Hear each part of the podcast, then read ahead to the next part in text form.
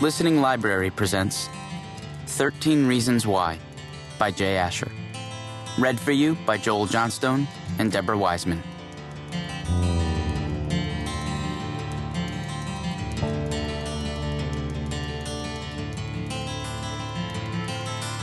Sir, she repeats, how soon do you want it to get there? I rub two fingers hard over my left eyebrow. The throbbing has become intense. It doesn't matter, I say. The clerk takes the package. The same shoebox that sat on my porch less than 24 hours ago. Rewrapped in a brown paper bag, sealed with clear packing tape, exactly as I had received it. But now addressed with a new name, the next name on Hannah Baker's list. Baker's dozen, I mumble. Then I feel disgusted for even noticing it. Excuse me? I shake my head. How much is it? She places the box on a rubber pad, then punches a sequence on her keypad. I set my cup of gas station coffee on the counter and glance at the screen. I pull a few bills from my wallet, dig some coins out of my pocket, and place my money on the counter. I don't think the coffee's kicked in yet, she says. You're missing a dollar. I hand over the extra dollar, then rub the sleep from my eyes. The coffee's lukewarm when I take a sip, making it harder to gulp down. But I need to wake up somehow. Or maybe not. Maybe it's best to get through the day half asleep. Maybe that's the only way to get through today. It should arrive at this address tomorrow, she says. Maybe the day after tomorrow. Then she drops the box into a cart behind her. I should have waited till after school.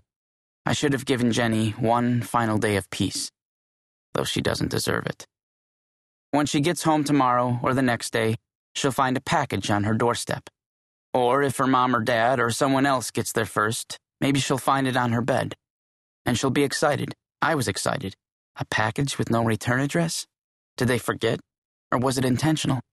Maybe from a secret admirer. Do you want your receipt? The clerk asks. I shake my head. A small printer clicks one out anyway. I watch her tear the slip across the serrated plastic and drop it into a wastebasket. There's only one post office in town. I wonder if the same clerk helped the other people on the list, those who got this package before me. Did they keep the receipts as sick souvenirs, tuck them in their underwear drawers, pin them up on corkboards? I almost ask for my receipt back. I almost say, I'm sorry, can I have it after all? As a reminder. But if I wanted a reminder, I could have made copies of the tapes or saved the map. But I never want to hear those tapes again, though her voice will never leave my head, and the houses, the streets, and the high school will always be there to remind me. It's out of my control now. The package is on its way. I leave the post office without the receipt. Deep behind my left eyebrow, my head is still pounding. Every swallow tastes sour, and the closer I get to school, the closer I come to collapsing. I want to collapse. I want to fall on the sidewalk right there and drag myself into the ivy. Because just beyond the ivy, the sidewalk curves following the outside of the school parking lot. It cuts through the front lawn and into the main building. It leads through the front doors and turns into a hallway which meanders between rows of lockers and classrooms on both sides, finally entering the always open door to first period.